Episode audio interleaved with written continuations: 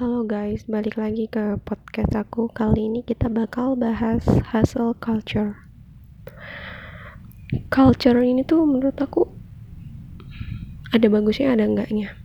Dan kayaknya hustle culture tuh hal yang keren gitu ya di era anak muda zaman sekarang.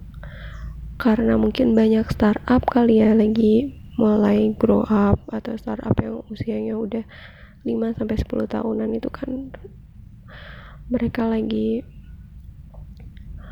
berjuang gimana untuk run the business gitu cari strategi yang bagus. Jadi semua karyawannya diharapkan untuk hustle. Waktu itu aku graduate aku punya cerita nih. Waktu itu aku graduate April 2019 Juni aku udah masuk kerja di salah satu startup company dan waktu itu shift shiftan aku dapat shift pagi dari jam 9 pulangnya jam 6 sore. Baliklah ke kos kan.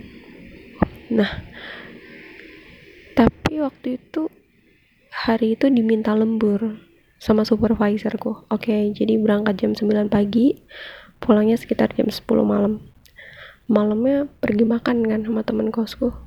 Eh lagi makan malam tuh tetap ditelepon suruh rapat dari jam 11 jadi istirahat sejaman dari jam 11 sampai jam 1 pagi.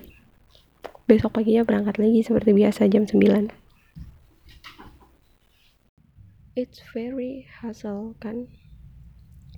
And then aku pikir oh oke okay. it's good karena itu bangun work ethic aku kan? Oh ternyata cari duit segininya ya. Oke okay, oke okay, ini bagus sih bagus.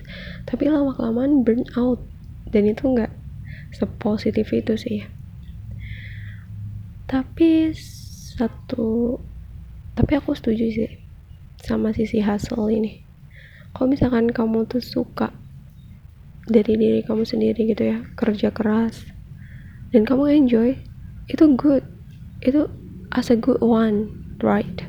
Tapi kalau misalkan nggak suka lama-lama stres so kalau dari teman-teman sendiri prefer say yes or say no to the hustle.